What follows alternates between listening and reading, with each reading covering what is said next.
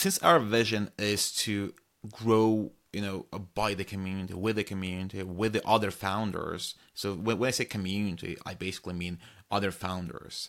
Hello everybody. I'm kp and welcome to million dollar exits a special segment on my main show the Build In Public podcast.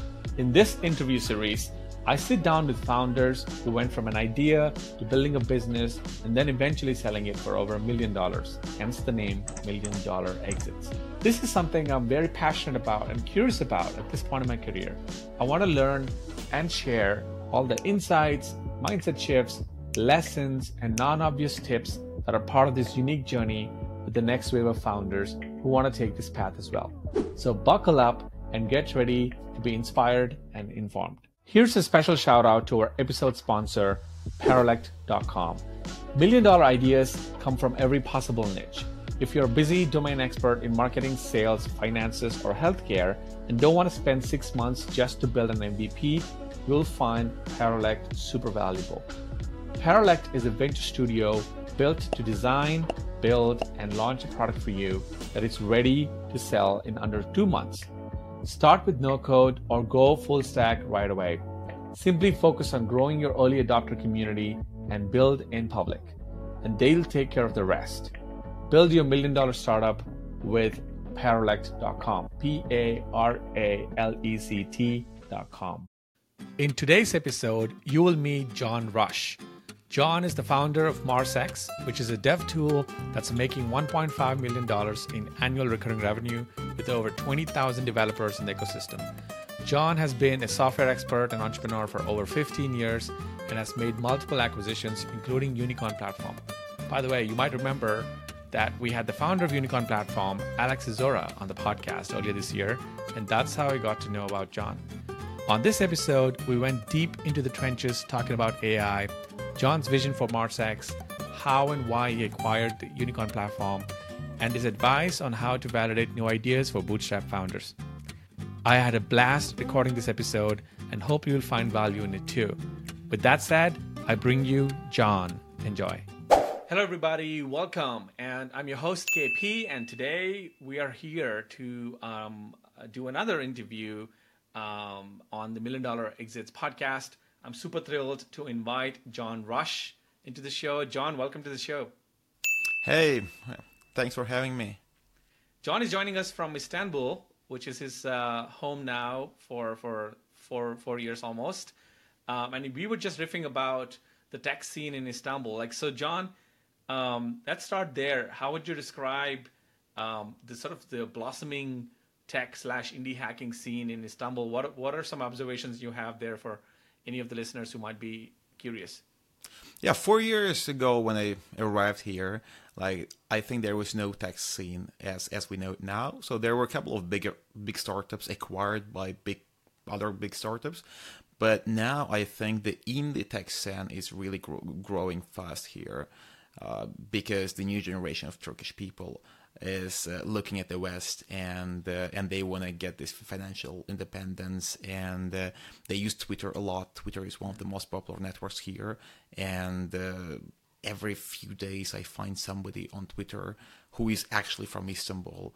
While I was like not searching particularly for that, right? So that's kind of good, and uh, I'm meeting people uh, who are doing other projects, and I like it here. So I think in the next maybe ten years Istanbul probably will be one of the best growing uh, you know tech scene for indie projects, like not the VC backed projects, but this you know bootstrap self funded stuff uh, in Europe.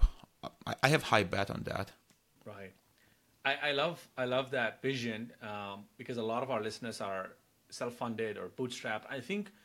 I'm personally, I also had two bootstrap startups this year, you know, both SaaS, mm. um, and we can get into it in a second. But like, I feel like you can go a long way in 2023 with just bootstrapping, right? With the rise of no code and AI tools and the, sort of the, you know, the it was very expensive to to uh, run servers and like to have all these advanced functionalities for a lot of the SaaS ideas you may have in the past. But now the costs are going down, which means you can take more shots. You know, um, what is? I mean, you've been in the game for 15 years in the indie, in exactly. Since game, 2008 right? yeah. Yeah so exactly how would you characterize like if you have to divide this into three or four eras you know and you're from your own career yeah. like, how would you characterize the trends of like 2006 to you know maybe five years later and then five years later? Yeah.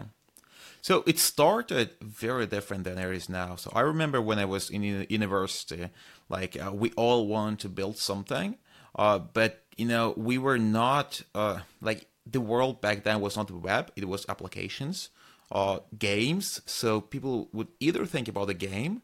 A lot of people would build game uh, back then, and then uh, others would think about some, you know, this desktop application that that's a file at the end, and then you would kind of uh, distribute some somehow right? And that was the beginning. Uh, and then suddenly uh, the web came in, Facebook uh, movie came in, uh, and we all saw the movie, uh, uh, the social network, and then we all started building some web stuff. And yeah, so it was like five years of building web stuff. it was easy, so you wouldn't really need funding that. We didn't even think you can get funding. So until 2012, uh, getting funding was nearly impossible for most developers.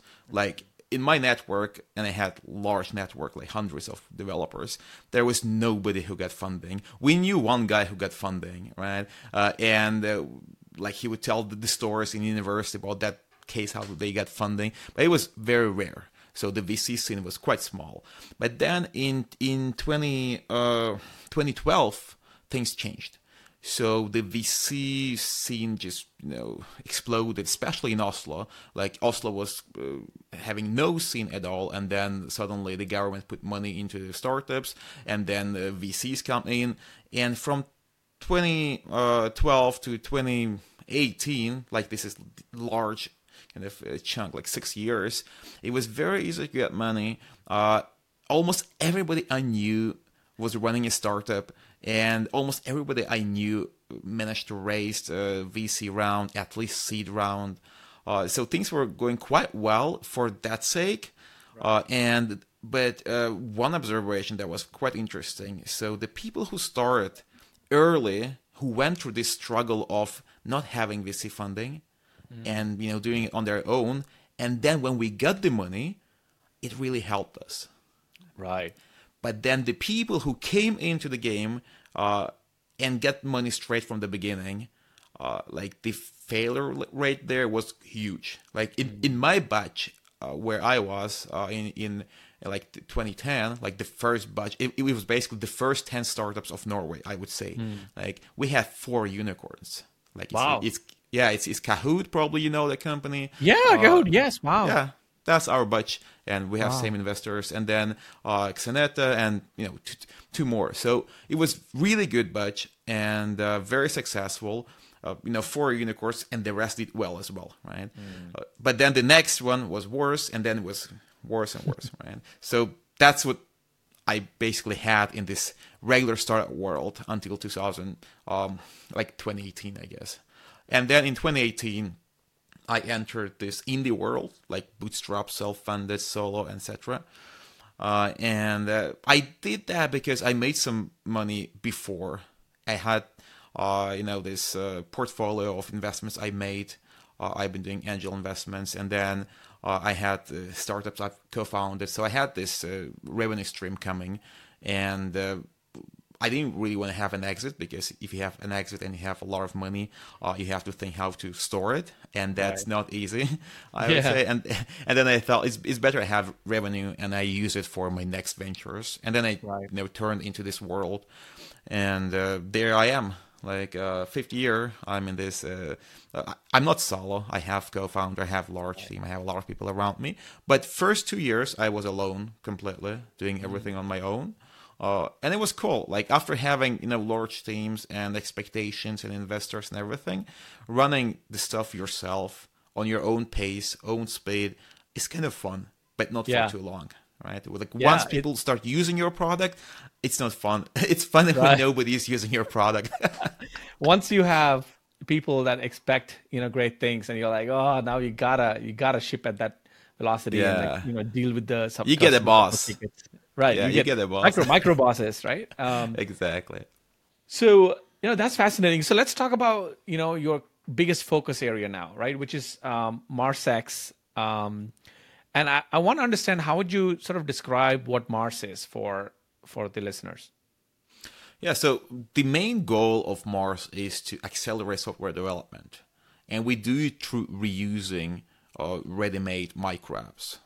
So, all these years when I was building stuff, uh, every project we would have to build kind of from scratch like right. you know the user profile the search the gallery like all the features we would manage to reuse some stuff but you know as time goes on uh the, the stuff you've written two years ago like nobody wants to use that code anymore right it's just right. like not a cool code and uh, I just realized that there's no good way to reuse your own code and the code of the others. And then I thought, like, it's kind of really, really bad for the overall progress. It's like in science, uh, if you do something, you can use all the stuff other people have done, all the papers, right. everything, right? Right. But in software, you pretty much start from scratch every single time. Like, you know, mm. thousand teams in the world right now sit down and write Uber code.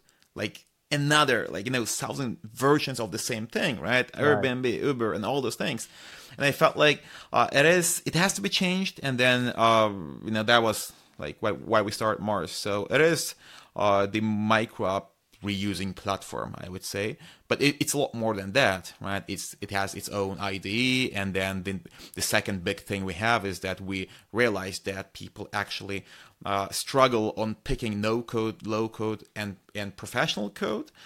You have to pick one at the beginning and then you can't mm. really change uh, mm. and then we thought like what if we do something that you can actually switch within the same project at any time between the interfaces and then wow. you don't have to choose like you know some parts of your application are, are really you know going well with no code and some uh, need pro code experience and then right. uh, now we added ai there uh, so it's kind of like you know three interfaces on top of one project and below the project you have hundreds of micro apps that, that you can take and use and then uh, you basically save like 95% of the time and then 5% is left to actually build what's not there and to connect things together. Right. It's brilliant. I mean, so I'm just reading out some of the stats around Mars. Uh, it's 1.5 million ARR, correct? Yeah. It was the last, based on your Twitter bio, 20,000 devs um, and 300 plus micro apps in the showcase. That's that's crazy. That's amazing. Like, I'm curious when you say 300 plus micro apps in the showcase. Um, is it is it that the these 20,000 developers or whoever like basically these these are apps that were built by other people using Mars um, that someone brand new can come in and then also reuse that yeah. or yeah okay. yeah so the idea here is that uh, comparing to other platforms which want to you know build everything on their own and then kind of provide it to the users like like, like Supabase or like uh, now all of them uh, we realized that it's really difficult to actually do that because time moves on and the code gets obsolete really fast. Yes. You know, uh, and then and if centralized that, approach as opposed yeah, to decentralized approach. Exactly. Right? Exactly. Exactly. So uh, the only way to do well is to decentralize this so that you can mm-hmm. move really fast, or you have to burn insane amount of money to have a lot of people creating stuff.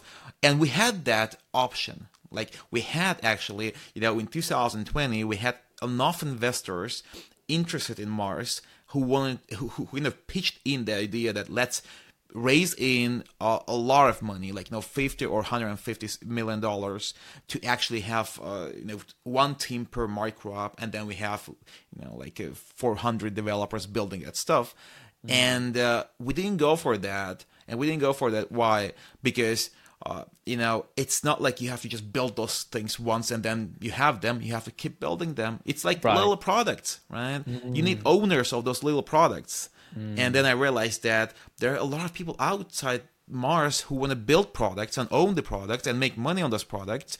And uh, and here are the products you can kind of build and own and and make money on. So when it's it's actually quite fascinating because I don't know if I've ever came across come across anything like this, John. You know, especially fully coded that just is very new to me. I mean, the, the nearest analogy that I have from my no code world is I feel like, you know, Webflow for a while, I don't know if they still have it, but they had this concept of clonables, right? Where mm. they would, they would like highlight, you know, community um, coded uh, Webflow templates that anybody who just joined can go in and then clone, you know, and use it, mm-hmm. right?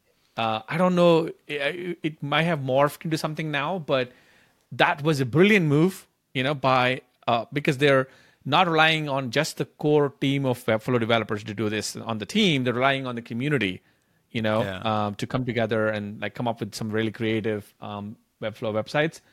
I think I don't know if I've seen anything with the code side of it, right? Like that's well, just you know, uh, when we started that, and when I was pitching this to investors, and I pitched this to 200 investors, like wow, uh, yeah, because I was from that world and I wanted to go yeah. the VC way, and yeah, yeah, and, and I kind of went that way, and I just kind of you know canceled in the middle because I just realized that it will harm the project. I realized that if we have VC funded company, uh, we can't execute on the vision of uh, sharing uh, you know the whole project with everyone because now it's not just mm. that others can build stuff but others can build and kind of co-own the whole platform and, and the system with us right and and that's right. different comparing to you know uh, other kind of plugins etc because your plugin can be just kicked out of the system and you're you're out of the business right but in our case uh, mm. you know we can have different model but uh, now you know this year so my prediction back in 2018 was that uh, in four or five years, uh, all you know, all ID slash no code slash uh, platforms will realize this. They will realize mm-hmm. two things. First, they have to, uh, you know, uh, involve the community to build the yeah. stuff right? Right. That's one thing, right? And we see that, like you know, the uh, Replit has bounties, and then yeah. Supabase now is paying people for creating plugins for Supabase, and Vercel is is just putting high PR to everyone who built stuff for Vercel. Uh, so it's like it's really big now, and, and will just grow. Uh, mm-hmm. So we will see a lot of you know the the, the pro code environments start doing that and that's happening already right but right. we've been doing that from the beginning so we're kind of far ahead of the game uh, mm. but it's not difficult to explain this stuff to people today mm. It yeah. was extremely difficult. No, it, it, sounds obvious now, but in, right. in in four years ago, when I talked to people, they said like, uh, "Why nobody's doing that?" And you know, uh, if it was good, people would be doing that, right. etc.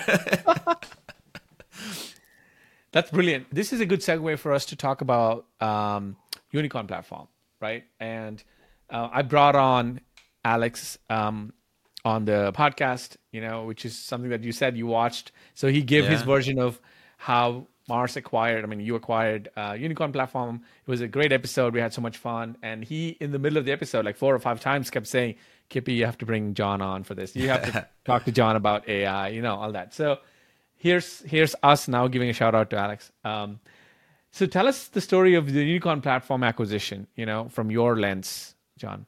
Yeah. So since our vision is to grow you know by the community with the community with the other founders. So when, when i say community i basically mean other founders. So for mars to succeed we have to gather like 300 founders under one umbrella where every founder is actually independent and uh, you know gets all the good part of being a founder and we kind of take away all the uh, bad parts of being a founder. It's kind of like like the dream place to be. And uh, and then we had you know we had a lot of micro apps to be built. Some were built some were not built yet. And then i had the profiles of the people i needed. Like i had profiles of the people with the type of the product they're building. And one of the profile was a no-code landing page builder. So I just went on the internet and I just tried uh, all no-code landing page builders, and I really loved Unicorn. It was uh, like you know it was not as advanced uh, as the others, or or you know um, like it was not having so many features and it was quite strange. It was like you know just one guy and uh, it, it didn't look like like like a real company. But you know from other hand i kind of felt like there's somebody who really, really puts thoughts into every little click and a feature and text on this you know, product. And it, you know, uh, those kind of people are really, really good at uh, you know building products. And I, and, and I, and I thought like one thing that I want to acquire the no code tool that already has users, so that we could just you know swap that with our micro app and basically our micro app uh, would just get you know faster to the market because Right. the alternative is to just you know uh, promote them one by one but then i thought like if we you know build one and then we buy one and then kind of merge all of those things together then we suddenly you know far ahead and then the other Right. thing is that uh, I don't just need the project; I, ju- I also need the founders to join our, you know, we call it Marsverse. And then um, I followed Alex for name. one year, so I followed him for even a year and a half. He didn't even know that. So I, Mm. Right. I, I I read every t- tweet he write. I I read uh, everything basically. I was like a spy on him, right? I don't think there was anyone in the world who was watching him more than me in that year. Uh, it was not only him; it was like ten people. I kind of Right. shortlisted, uh, and he was uh, like, in my opinion, so much better exactly at that landing page stuff. And also, I saw that he was so good at uh, some of the things I'm not good at and then I I felt like this really good fit where I need uh, the project that that's kind of popular, uh, so that we can merge it with our micro app because we have the same micro app within Mars, and then uh, I want that stuff to be run by someone, not not employee, but someone who actually cares, Right. and then I needed somebody for Mars who could help me with certain things and I saw that Alex is the guy who can help me with those things. So it was like perfect. Like there, there was no one in the world better than Alex for for that kind of uh, avatar I I built in my head. And then I started talking to him. So and it was quite quick. So I had one. Wait, chat did you when in your first chat or in your first conversation did you bring up the concept of acquisition or was it just to kind of get a feeler of the founder? Uh, you know, it, it was funny. Like it felt like we all we both knew Knew each- what we're going to talk about. I don't know why. Uh, and uh, in one chat, we just talked about everything. So we just Mm. started talking, uh, and by the end of the conversation, we agreed about the deal. Right? That was like, Wow. really fast. I think it's like No, so I'm actually the other thing the I'm curious did he? I'm curious. Did, did he put any feelers out there about wanting to exit? Or no, wanting to no, no, never. So there was no even a little sign of him wanting to sell it, right? And uh, like So your pitch me- was really persuasive then on that call. You must Uh, have really convinced him. yeah, I, I, I think it's uh, it's next after that. Uh, do you want to sell sugared water or Yeah. or we change the world? I think it's the next one after that. right. It's Steve Jobs. Yeah, I remember that. Wow. yeah, That's awesome, man. Because you know, it's it's very hard to get get a founder who's committed and who's so like him. He's so obsessed and committed and driven about the platform to you know to say, all right, just sell this to me now. Um, I, I'm sure. yeah, you, but he wouldn't better- sell it uh, on a traditional acquisition. Yeah. Like he wouldn't sell it for cash, uh, and Yeah, that's yeah, it, yeah. right? Yeah. So and, and you know, uh, I watched him for such a long time that I had very good feeling on uh, what he really wants. I saw Yeah. him struggling with stuff he didn't want to struggle with, Right. and I felt like he would really benefit from from us taking that struggle away and giving him more space in the stuff he really loves doing, Yeah. like like product and marketing. Yeah. So, uh, you know, one thing that came to mind when you were talking about sort of bringing some of the best founders into Marsverse and letting them be themselves, it's a very refreshing idea, John, because I, I, I think um, I feel like it has a lot of potential even beyond, you know, um, the scale it is right now. You know, I'm trying to think about it for the next 20 years, 25 years. Yeah. You know, it reminds me of like what, you know, what Disney has done, you know, for, you know, if you say like Marvel's series is like it's independent on its own, right? Like Marvel's got Yeah. its own set of movies, but it's still Disney, right? And like there's so many like that, right? Um, and the creative freedom for the director or for the for the people who are working on that is so theirs. It's not, you know, it's not so um, influenced by the acquirer, right? Or or whoever's like you know, above them. So I think that's a very refreshing thing, especially in tech, because I don't I don't know if they, there's there's any um, other examples that I'm trying to You know, think, I'm, I'm drawing a blank. You know that there's Yeah. really good example that you will really like. Uh, think of labels, like the music Um, labels. Yes. Okay. So every single singer in the world mm. has, you know, he is a part or she is a part of the music label, but mm. we don't care about the label. Like we see mm. the person to be, you know, Right. themselves, and they look really independent, right? And they are independent. But then there's a label who takes care of all the stuff that you know no singer wants to take care of, like production of the in all times production of the CDs, right? And and now like distribution, etc. So I think uh, basically the label logic applied to tech world, and not just to the whole tech world, but actually to the indie world, right. might be one of the biggest thing that's going to happen to the to the indie tech world in the next five ten years why Right. because uh, you know in that case basically the whole indie world becomes like one large label that can just you know bait everyone who is like Right. all the big all the big corporations because otherwise you know the every single indie hacker is facing you know large corporation or VC funded startup and that's not fair uh, battle right Right. and and here like you know there's an army and uh, i think this is like i'm sure there will be a lot more than we doing this like it, it'll be a really big thing soon i'm i'm pretty sure and i'm seeing this happening now in twitter uh unofficially i see these little labels kind of like coalitions uh popping up among you know two three five ten builders and makers Right. And it makes sense to collaborate, right? Because then you have shared resources and shared distribution. right? Exactly. I've been saying this even like in the in the earlier sort of episodes of this podcast. I was just saying, I feel like one of the things that you you will see is um, you we may see is creators who have an abundance of distribution collaborating with an indie hacker who loves product and loves sort of the creative side of it, but may not care about the distribution as much.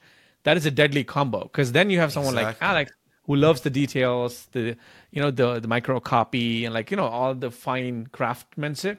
And you have someone like me on the other side, you know, someone not just me, but like someone like me who loves distribution, like the the you know flywheels and putting it out there in the world. So I think we'll see a lot more collabs like that happening.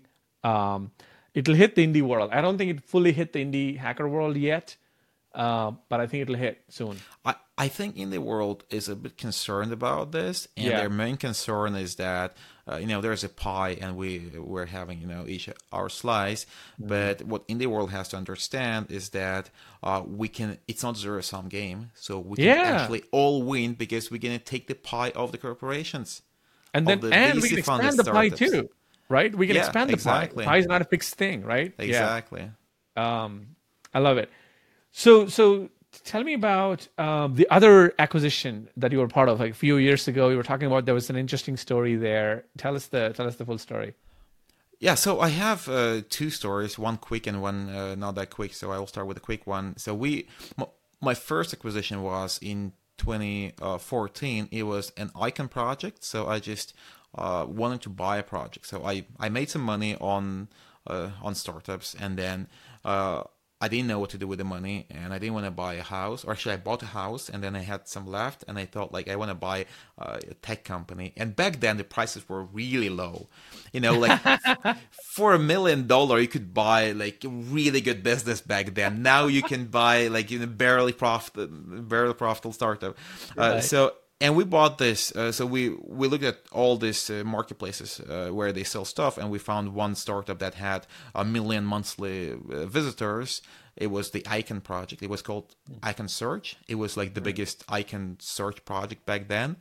And we thought like uh, since it has good traffic and people who look for icons are either developers or designers so it's a good asset. Uh, we can you know build other stuff on that Odin's later. So we bought that, uh, and then uh, you know our plans changed. So uh, we spent six months uh, doing improvements there, and then we realized that we don't want to really work with this stuff anymore because uh, you know it was a lot more interesting stuff happening, and it was just icons. Um, It was quite boring. So we sold it after six months. So we bought it for I don't really remember the price, but we sold it for double of that price, which was good. Nice. Um, is good. eh, Yeah, that was like the short story. So I kind of tasted this world and I liked it. So I realized that uh, at any given time, there are quite a lot of good startups uh, that you can buy below uh, the market price because people just might say yes to an offer. Like, you know, even those who don't think they want to say yes, you know, when they get the offer, they may say yes. Right. Uh, and, and then the the other project was uh, uh, I was building uh, this uh, platform to list your apartment uh, for sale. So in Oslo, it's really expensive. Like you have to pay uh, a lot of money to sell your apartment. And then we wanted to make this system where you just kind of enter your address, it just finds the apartment, and then uh, you can uh, just complete the whole uh, process, sign the documents, etc. Right. So it and uh, we started that project in uh, November. So uh, it took us three months to build it. So it was released in first of February, I think, and 15 days after, uh, two potential buyers came in. Nobody expected that. We didn't even have users, uh, but we were just very, very lucky. So basically, what happened uh, that year? It was 2016 or 17. Uh, at that year, um, there was big hype among insurance companies that they have to have uh, some product, some digital product, because they were kind of offline companies. They were selling insurance, kind of boring stuff. And then Right. uh, I think there was an article from Deloitte or or McKinsey, some big consultancy firms. And then all of these large insurance companies and, and banks read that, and then they realized they have to build some product. And then they had just few options. Like one was uh, in the home buyer space, one was in the health space, and one was in in just consumer space. And because home buyer has mortgage, right? Yeah. Uh, so basically, they realized that if they own the platform where people buy and sell housing, they can sell their mortgage there just It's by actually, default. it's actually quite clever, right? It's a quite clever move. Yeah, and uh, no nobody thought of it uh, until that year. And that year, like you know, somebody mentioned that, and then everyone from the banks and insurance companies like that's brilliant idea. Uh, and then uh, for them, you know, go and build this stuff. They have never built any digital product, right? Uh, so some went and assembled the team and started building stuff, and some just started looking for acquisitions. And there were a few in the market uh, who were doing this. Uh, so uh, when they came in and uh, they made an offer, and then the other company made a counter offer, and then this made a counter offer, and then the whole thing was sold. Right? It was not a lot of money. I think it was uh, back then like over five million dollars. So it's uh, That's a lot, even back then, right? Yeah. uh, well, it's not like a billion dollar exit, right? So it is uh, just five million. But for the time it took to build the project, and also for the potential, like uh, you know, fast forward, it didn't work. Like uh, Yeah. none of those projects worked out. Why? Because when people sell the house, it's such a expensive and important thing that they trust a person, right? They don't want to re- save, you know, money when the apartment price is like a half million dollar and saving one thousand dollars is like doesn't make sense, right? So, um, and we had that feeling. Uh, that's why, kind of. Uh, everyone agreed to to sell because uh, you know sometimes you do stuff you don't believe in 100% basically and uh, But that was and a once- remarkable stroke, stroke of luck, though. Like you said. yeah exactly right? it, it was Yeah. lucky and you, you just sometimes have to build stuff uh, and you know you might be just lucky and sell it so it's not always you know things make sense Yeah. Um, I also want to um, uh, I also want to note here that this is still a million dollar exits podcast, John. You're raising the ceiling. to Oh, it's- $5 it's a million exits. All right, So all right. I, I want to do It's a new series billion. called billion dollar exits, and I'll bring you in for that one. Just kidding. um, so tell us tell us a little bit about sort of where where what are your thoughts on sort of the current acquisition market? You know, because you're looking at a lot of marketplaces like acquire.com, which is micro acquire, right? I brought um, brought the founder uh, Gazdecki, Andrew Gazdecki, on the on the show. Um, there's you know he, he was talking about sort of the rise now. There's a rise of activity right, from both buyers and sellers about acquisitions. Um, I'm not so deep into Flippa and other things, but I feel like from what I'm looking at Twitter, um, between Microns, there's another one which I Yeah. think you're looking at. It's Microns, Acquire, and a few others. I feel like this is the time to build something to sell, right? Which is a great period. I feel like it's blowing up. You know, what are your thoughts on on where we are? Yeah, right now? I, I think the acquisition market will, uh, you know, grow a lot more than a lot of people expect. Uh, And the main reason is this. So in old times, uh, there were very few people building startups, so the distribution was easy. Actually, like the the stuff I built before 2015 we never really had a struggle of distribution. Like no, now uh, all the jokes are about like people won't come to use your product, go and market. Like we didn't have that problem back then. Like actually, people would come and use your product. Like we launched this first uh, movie app in, in in the App Store, and it was like the first of its kind. Just because you know it, now you have everything in the world, but back then like some things were missing. So and we we just got users. You know, we launch it, and in the months we have seventy thousand users. Like now, nobody gonna find your app, right? Yeah. So so because of that now uh, it's really hard to find people who are good at both distribution and building that's why people who are good at building like we partly solve that problem right like by, ha- by putting them together etc but in the outside world people who are good at building they tend to you know uh, not fall in love with distribution so they kind of try they get some little mrr etc and then they feel like uh, i want to get back to building uh, but but it's not the right way to do, right? You have to actually market it. And then for them, selling it to someone who is the opposite is great for everyone, right? Somebody Right. buys that stuff and then, you know, falls in love with marketing, sells. Uh, It's great. This guy goes back and builds new stuff. Like you, you see now, people who sell something on uh, acquire.com, etc., they sell a lot of stuff. Like I barely Yeah. see a person selling just one project, like you know, fourth, fifth, seventh, eighth. Like it's kind of like lot. it's kind of addicting in a way. Just once you get the high of oh, I, I see the journey now, I'm like going, I want to go back and do this again. Yeah, exactly. And on the buyer side, it's also great. Look, like if you want to test, you know, this this uh, builder world, like you want to build some stuff, and you are not developer yourself, that's the worst place to be. Like now we are having this no code stuff, and you can learn, but not everyone, you know, wants to do that. And if you Right. don't learn some way to build stuff, and you just outsource it or hire people, that's like uh, the best way to fail, right? Like Right. I, I almost never seen that work. Like Yeah. almost never. I have a personal experience, and I, I, I, I had a tragic failure story in 2017 where I spent 17 or 18 thousand dollars, John, on an outsourced agency Yeah. To build an MVP, which took eight months, which I think should have been the Exactly. signal. Uh, but so I wasted eight months and then almost 20k, um, which now in 2023 I could just go and buy something from you know from uh, Acquire or any of these places and then just market them, right? Um, Exactly. yeah, so but- you know, it's yeah. it's a good s- synergy, and uh, the iteration speed goes up. And uh, you know, if you're if you're a tiny influencer or or large influencer, and you have uh, you know twenty thousand dollars, you can actually buy a couple of projects and test them whether your audience uh, you know buys it, and then if if they buy, then you put more money into improving that stuff.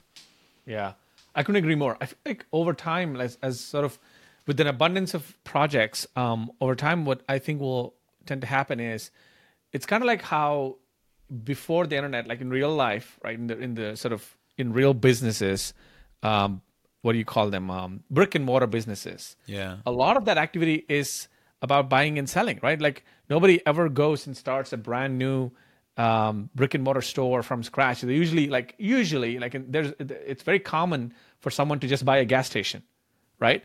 They know they don't go and like install the gas station themselves. I mean, rarely they do, but generally they just go and buy a gas station, you know, or a 7-Eleven or some convenience store or something, and then you renovate from there or do something else. So, but it like that kind of activity is very common: buying, selling, buying, selling, flipping, or whatever, right? Um, same thing with houses, right? Yeah. people like buy and sell all the time, right? Multifamily homes, Secondary market is uh, often you know greater than uh, building stuff stuff from scratch. right? So, which which I think has never really hit the tech world um, because it was only limited to like you know very very high end acquisitions like you know 20 30 40 million dollar acquisitions i feel like now as it's coming down to affordable acquisitions, you know, I think we're going to see a lot more people try it. But you know uh, why it never happened before? Like, uh, I Hmm. think the main reason why these small acquisitions never happened before is that uh, we didn't have non-developers yeah. in this world. And developers don't really buy other code because they kind of, you know, they have opinions about code. Yeah, right? they feel like I can do this myself on a weekend, right? yes, They're like, ex- I can build it on a exactly, exactly. Like if you don't think so, you're not a developer, News- right? the number of people on Hacker News website who think that they could build the next Dropbox on a weekend yeah, is yeah. the proof that they don't think over distribution. Yeah. Exactly, and, now we have people less technical, and Hmm. for them, like they just don't like the coding stuff. They Yeah. just want to get you know work done, and then Yeah. if zero work is better than any work, right? Any work, yeah.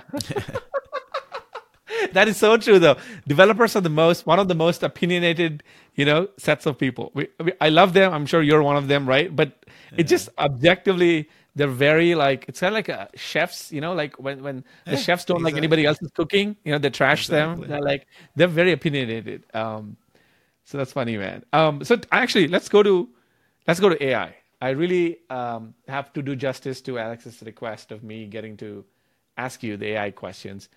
It, he he he put this in my ear that you've been in some fashion working on some you know AI for definitely more than the last four or five years. So I, I kind of want to understand where did you catch that bug? Where did you get you know started about you know being curious about it, and kind of walk us through the journey you know through your lens and where is it going you know in your view? Yeah. So AI was my, you know, uh, my first thing to ever do in the tech world, basically. So uh, Really, my- when was that? Yeah, it was like twenty, uh, two thousand six. Wow. So it was university. So my my project for the bachelor was OCR. So we were uh, Yeah, I, I was making this uh, neural network to Mm-hmm. recognize handwritten text. And I did that because uh, I was so lazy to go to lectures, and my friends went, and I wanted to scan what they write there uh, b- because I couldn't read. You know, Right. it's like when people write like the handwritten text, it's impossible to read if it's not yours. Right. Right. And, and then uh, I really wanted to have the application that can do that. And there was just two in the world back then. It was um, ABBYY and Adobe. Like uh, they had this, and it cost like fortune. Like back then, everything was really expensive, like the Right. application stuff, um, and you had to buy a license, and it was like huge app, etc. And I thought like. You know, I can try to make one for myself, and you know, everybody would love it uh, because everybody would benefit from it. Um, and I started building, uh, and you know, I, I was the type of developer who thought that he can build that in, in a weekend. yeah, Oh, that's so on point. Yeah. yeah. But actually, uh, you know, I built it quite fast uh, because you know, like at a certain age, at a certain you know uh, time, like you're extremely productive. Like back then, I was like crazy productive, and I I just sat on my chair like for 40 hours straight from Friday to Monday morning, I remember. And I had first version. It was like, you know, three layers of the neur- neural network and it was uh, doing fine. It, it had like 80% accuracy, which is fine, but it's bad. Like you, Right. you can't really read the text still if it's 80% because Right. uh, it misses the important words, not the not important. But then um, I realized that I have to have a project for my bachelor eventually, so I just take this and I just you know uh, keep going with it, and I did that. So I just keep kept going with that since 2005 actually until 2009 when I finished university. So for four years I've been building this. So and I had to learn everything about AI because it was um, uh, you know I ended up actually uh, building an algorithm where I had a couple of neural networks doing independent work. I had other algorithms, and I would exercise all of them, and then I would get this, uh, you know, uh, guesses from all of them about this word, for example. And then if two of them agree, I would say then that's the word, right? And that was quite Right. cool approach actually. Uh, so I came uh, almost to like 98% accuracy, where Find Reader uh, and Adobe were 99, uh, no 98.4. So it was like one percent difference. When I presented that uh, at my, you know, at the, at the day where you present your stuff uh, to the committee, pe- people didn't believe. They thought I'd made up the number. Uh, so I had to actually run the whole thing to show that it actually works. I, I even asked them, write something, write as bad as you can. So it was really good stuff that worked. But, you know, my, uh, I kind of regret that I was too young because I had no idea, like, like believe me or not, I had no idea that I could actually build a business out of it. I was Really? gonna say that you could have turned that into a company. Yeah, obviously. I just I didn't have a slight little idea, like zero at all. Like it never came to my head. I thought Right. I'm studying, right? Right. This is for study. Right. and that was kind of sad. And you know, I don't even have the program anymore. After study, I just deleted everything Right. because it was finally I finished this university, Right. right? and then um, I did some more stuff with AI. So my next project was uh, called Ames AI. So it's kind of big stuff now. Uh, it's the biggest uh, monitoring software in the world, I think now. Uh, so that was my first big startup. So I was uh, doing all the tech there, and the whole project was about monitoring complicated systems such as uh, banking systems, ATMs, like the systems where you have thousands or ten thousand of different kind of uh, components w- which are offline like which are physical connected to the digital right? And uh, in that world basically uh, you don't know if somebody uh, if something is broken until somebody calls you and says this shit is broken right? Right. uh, because you, you now you have cameras etc but back then Right. it was just standing like a vending machine for example. You have no idea if it works or not. Right. and then what what what, what we built uh, we built a software that was monitoring everything that's happening with that machine. You know the sales uh, the time it takes like all the parameters everything all the numbers so now. Right. they called big data big data didn't exist back then that word but uh, we kind of did that so we were collecting a lot of data everything in the raw data we were applying these regression models and neural networks on that on top of that and we were predicting the behavior of all those uh, you know points and then whenever we see deviation from that prediction we would say uh, something is wrong there and then we would correlate that uh, deviation with the previous historical data and then we would kind of uh, confidently say that this machine is broken because at this time of the day um, you know uh, at that hour uh, it's strange that it's selling so little or or something like that.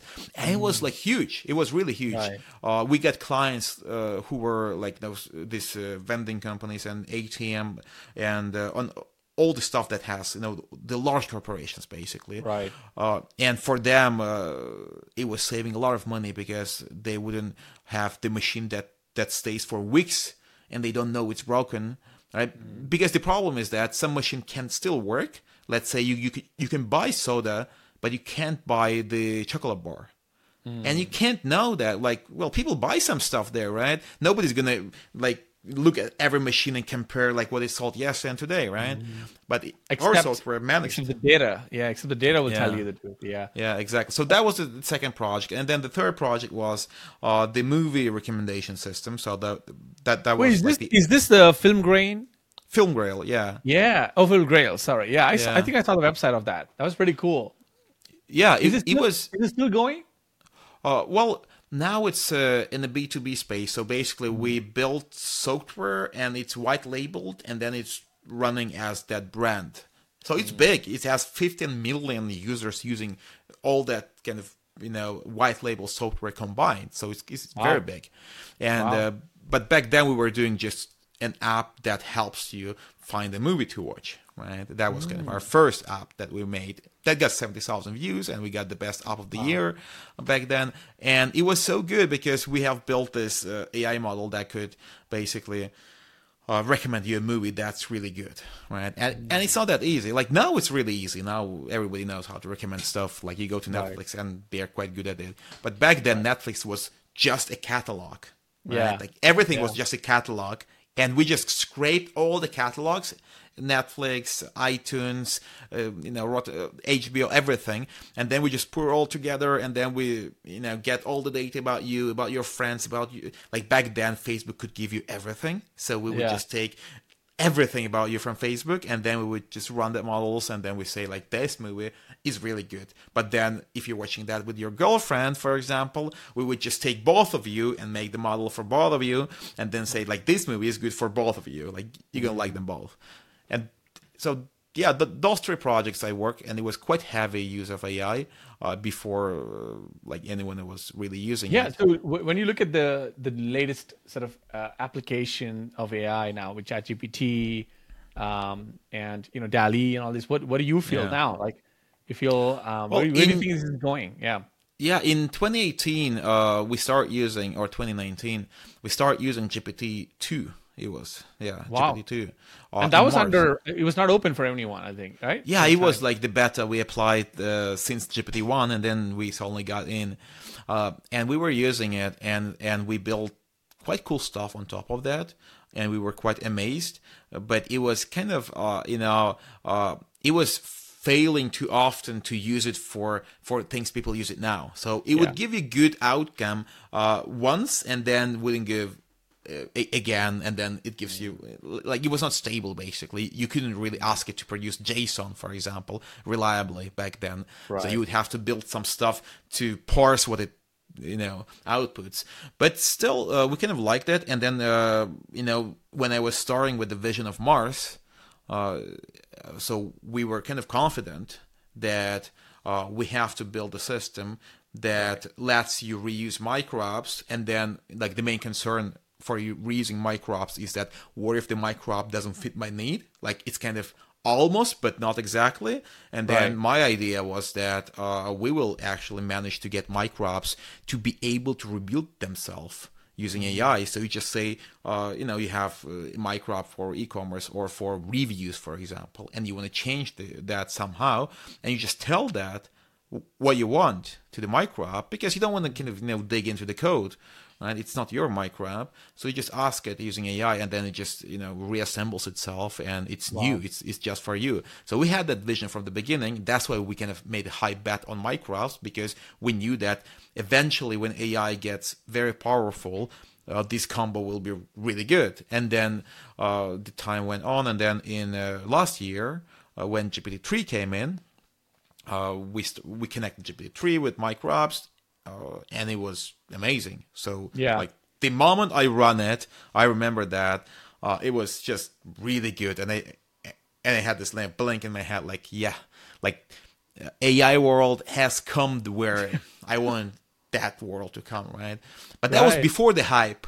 And I Yeah. felt like a madman. I remember, like you can ask Alex. I was like telling everyone, like, like we have to do everything with AI. And I like people just thought I'm crazy because they all use Siri and they thought like, well, uh, we saw AI. It's Yeah. it's not that good. right Yeah, but you know what I did? I built a lot of stuff with AI last year, and I used it since then. And I think that was kind of one of the main reasons uh, why everything I do grew up so well since then. So basically, I built this little project. I don't have a name for, so it's kind of agents where you uh, program an agent with the prompts and AI, and then the agent behaves like you programmed. Like I, I have lawyer agent, I have accountant, I have developer, I have myself, and etc. Um, Wow. Yeah, and I used that since then, and you know it made me like. 10 or 20 times more productive uh, Right. and you know we have no people in the company who are not developers now. We have no lawyers no accountants like no almost no support people. Everything is done by ai everything. So we're extremely productive and we, we're doing that for a long time like since the beginning of the last year. Where do you where do you think is the biggest opportunity in the ai land now? For like for for the listeners who are like just thinking about okay i want to build something in the next six months or the next i don't know three months where where do you think are some open gaps or open areas that you want to explore I think it's UX. I think people uh, should try to come up with really clever ideas with UX because uh, I wouldn't say there is any solution yet to the UX on top of AI. Like there are a lot of attempts. Uh, you know, Notion is doing well. Everybody copies Notion, but it is not still like limited use. It, it works well for the documents, but if you look at almost everything else, like coding where we are doing that stuff Yeah. like that's uh, uh you know not working that well. Like most developers don't use it but the way we use it you know it's it, it's different from everyone else. But then there are more simple stuff like for example uh, the regular stuff like uh, accounting uh, lawyers uh, chiefs you know cooking little businesses like you can just Right. f- go to the, the the bakery business and and see how you can you know apply uh, AI with a good UX there. So it's a lot of oppor- uh, opportunities, and I So would if- focus if on not to- sexy one. Yeah, I, I mean that's no, that's that's a smart sort of distinction, right? But if I were to ask you, like from a layman point of view, one thing that I feel like I'm struggling right now is when I see the demos, I'm blown away. But I when I try to use, um, or when I go into my user my my normal routines, I feel like it still hasn't Yeah. percolated into my user Yeah. habits. You know, but, but I, I'm a I'm like mainstream sort of layman. You know, not a very early adopter, right? I Mm. mean, I am early in a way, but like compared to my wife, right? But Yeah. um, compared to maybe you and like Alex who are living in the AI world. I feel like that is the that is the, dis- the challenge I'm having. Even with I'm I'm a paying customer for ChatGPT, but I rarely use it. You Mm-hmm. know, it feels like a very powerful toy, but it's not integrating into my workflows, and that's been a that's been a challenge. Yeah. like and that's UX. Like you have to copy and paste stuff, right? You Mm. Yeah. Mm. have to wait for stuff. You have to remember where exactly and how exactly you have to write that. So I think there is like enormous amount of uh, you know possibilities to do good UX on top, and I would just not recommend anyone to do anything deep tech there because Yeah. that's just too complicated uh, and uh, you need resources but ux is easier but when you do ux try to do something that's not that you know uh, obvious or not that popular because if it's so popular most likely uh, the bigger brands will just include that as a feature you know like Yeah. do not build uh, a product for G for, for the email right like, Yeah. like gmail will come with that Gmail right? will compete. Yeah, yeah. superhuman is there already like with their Yeah. so just just don't enter that but there are like other like the second wave uh, Yeah. where like google will not build anything for the bakeries right? Or Mm. or etc so i would just go there and and i see people doing that. And if you look at the uh, the world and the race of uh, indies um, this year it's crazy. Like i see people who, who were struggling to get any uh, mrrs for years and they built quite a little good app on top of ai uh, some people could say it's a wrapper but who cares and they Right, they're right. making like you know five or ten thousand dollars a month Yeah, I mean some popular examples like I mean Danny Postma, like um, Levels.io, they've gone into. I think Photo AI is one of them, and the other one's like the uh, I forgot what the other one is, but I feel like there was an interior design AI tool, right? Yeah, it's yeah. it's a little niche compared to mainstream, and it's a pretty good MRR, both of them. So I think yeah, I think I agree to your point about you know look at some of the boring niches or unexpected niches, um, and then build build build AI tools for them. Yeah, fascinating. Um, all right, so I know we're almost at the end of the hour. Uh, I could feel like I could go for another hour with you, John. It's been a blast. Uh, I want to say thank you so much for being on the show and for such a delightful, reflective conversation. You know, I, I learned a lot, and you know, I feel like we gave some playbooks for for the listeners too. So thank you. Yeah, thanks for the chat, KP. Invite me again after one year. Maybe I have something new to say. Yes, I would. I'd love to have you back again soon. All right. Yeah. All the very best with Mars and all the other projects. Yeah, same to you. Thank you.